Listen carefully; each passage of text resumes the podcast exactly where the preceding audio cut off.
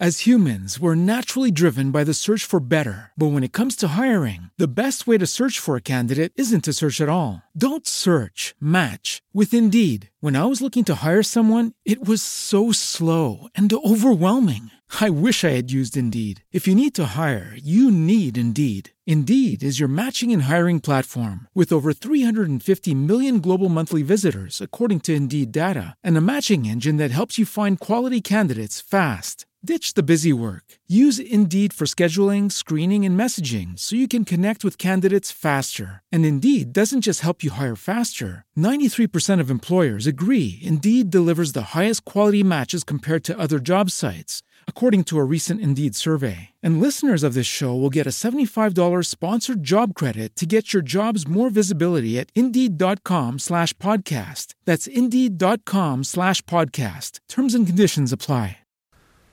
Che cos'è il verso? È la riga di una poesia, è la struttura fondamentale di un testo poetico. Sono le parole distribuite secondo scelte ritmiche e metriche. Vedremo il ritmo e vedremo anche il metro, quindi i vari tipi di verso, fondate sull'incontro di due fattori, il numero delle sillabe e la collocazione degli accenti tonici. Il verso è la caratteristica più evidente di un testo poetico. Ecco, il, me- il metro della poesia italiana è accentuativo, quindi in questo verso sicuramente sono importanti le sillabe, ma attenzione, non è che possiamo dire semplicemente che, non so, che quel verso è un settenario perché ha sette sillabe, dobbiamo fare riferimento anche al ritmo, perché il ritmo ci dice un'altra cosa, che il settenario è un verso che ha come ultimo, uh, ultima sillaba accentata la sesta. Quindi settenario non è il verso che ha sette sillabe, ma è il verso che ha come ultima sillaba accentata la sesta. E se l'ultima parola è tronca, allora il verso sarà di sei sillabe, non di sette. Se l'ultima parola è sdrucciola, il verso sarà di otto sillabe e non di sette. Avete capito questo concetto fondamentale? È una questione ritmica. Il verso è anche una questione ritmica. Quindi dobbiamo stare attenti a, a questo aspetto il verso nella tradizione poetica italiana. Il verso sicuramente più importante nella tradizione poetica italiana è l'endecasillabo, costituito da undici sillabe. Ad esempio, per me si va nella città dolente. E poi, subito dopo l'endecasillabo, l'altro verso più utilizzato nella poesia italiana è settenario. L'endecasillabo e il settenario sono i versi più usati anche perché sono i più duttili, cioè permettono al poeta di esprimere svariati sentimenti, no? anche attraverso l'uso degli accenti che possono essere diversi, mentre gli altri, soprattutto i versi con un numero pari di sillabe, sono più monotoni e cadenzati. Ecco, vedete lo schema? Cosa ci dice lo schema? Ci dice che l'endecasillabo è quello che ha l'ultimo accento tonico, l'accento tonico principale, nella decima. Poi gli altri accenti possono essere generalmente la sesta, la quarta, e l'ottava, quarta, sesta e ottava quindi, ma non è detto, possono anche cambiare gli accenti dell'endecasillabo. Il novenario è il verso che ha come accento tonico principale l'ottava sillaba, il settenario la sesta sillaba, il senario la quinta sillaba, il quinario la quarta sillaba. Allora, attenzione, quindi la regola generale ci dice l'endecasillabo è fatto di undici sillabe, ma dobbiamo stare molto attenti al ehm, caso in cui l'ultima parola sia sdrucciola, perché se l'ultima parola è sdrucciola non avremo 11 sillabe, ma ne avremo do, 12, no? Eh, quindi se il verso è sdrucciolo, l'accento è sulla terzultima, non è sulla, sulla penultima. No? Eh, quindi facciamo un esempio. A lui rivolse quello sguardo tenero. Se noi facessimo il calcolo delle sillabe, vedremmo che ce ne sono 12, non 11 ma uh, siccome è, un, è sdrucciola, l'ultima parola tenero è una parola sdrucciola, conta di meno. Parleremo infine di sinalefe quando una parola finisce con una vocale e la successiva parola inizia con un'altra vocale e le due sillabe contano per una sola. Quindi, ad esempio, dolce e chiara è la notte senza vento. Questo è un verso tratto da eh, Giacomo Leopardi Ebbene, questo verso, se noi facessimo il calcolo delle sillabe, sarebbe costituito addirittura da 13 sillabe. Come facciamo a dire che dolce e chiara la notte senza vento invece è un endecasillabo? Perché quelle E, la E terminale di dolce, si, le, si deve leggere insieme con la E congiunzione che segue. E la stessa cosa avviene fra notte e l'altra congiunzione E. E quindi alla fine il computo delle sillabe torna il computo di 11 sillabe.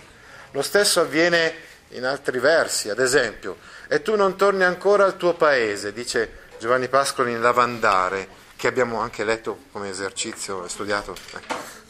Anche in questo caso abbiamo 13 sillabe, ma che devono essere calcolate come, come se fossero 11. E il naufragarmi è dolce in questo mare, no? Tra e e il all'inizio del, del verso dobbiamo contare una sillaba unica. Anche nel muto orto solingo, che è un, un verso tratto da pianto antico di Carducci, anche qua abbiamo il fenomeno della sinalefe. I dittonghi di norma contano una sillaba sola. Quindi come si divide la parola fiore? Fiore, quindi due sillabe. Cuore. Tuttavia c'è un altro fi- fenomeno che chiamiamo fenomeno della dieresi, quando appunto le due vocali del dittongo vanno invece lette separatamente l'una dall'altra e spesso questo fenomeno viene anche segnato graficamente con due puntini sopra la, la parola che deve la sillaba che deve essere divisa. Per esempio, dolce color d'oriental zaffiro. Ecco, non si legge così, bisognerebbe leggere dolce color d'oriental zaffiro, fare sentire la separazione fra ri e oriental. Oriental è una parola dove c'è il dittongo ye e quindi ye, un dittongo dovrebbe essere letto insieme, dovrebbe, essere, dovrebbe contare una sola sillaba. Invece qua c'è la dieresi, deve contare per due, eh? capite? Ah. Forse perché della fatal quiete, dice Ugo Foscolo all'inizio della sua poesia alla sera. Quel quiete, eh, c'è una dieresi anche su quiete, quindi il, il dittongo, non bisogna unire le due vocali del dittongo, ma bisogna tenerle separate. Il verso nella poesia del Novecento. Abbiamo detto quindi che tradizionalmente gli endecasillabi e i settenari sono i versi più frequenti nella poesia, nella storia della letteratura italiana.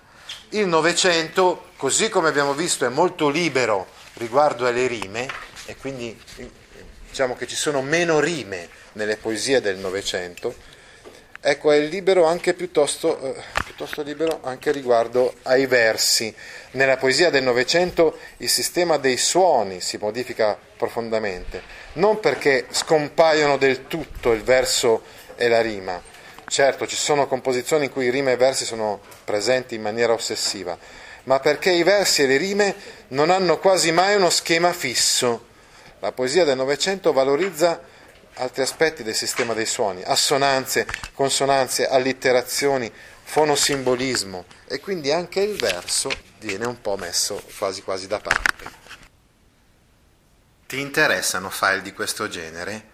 Allora vieni su www.gaudio.org e iscriviti alla newsletter A Scuola con Gaudio all'indirizzo www.gaudio.org/news.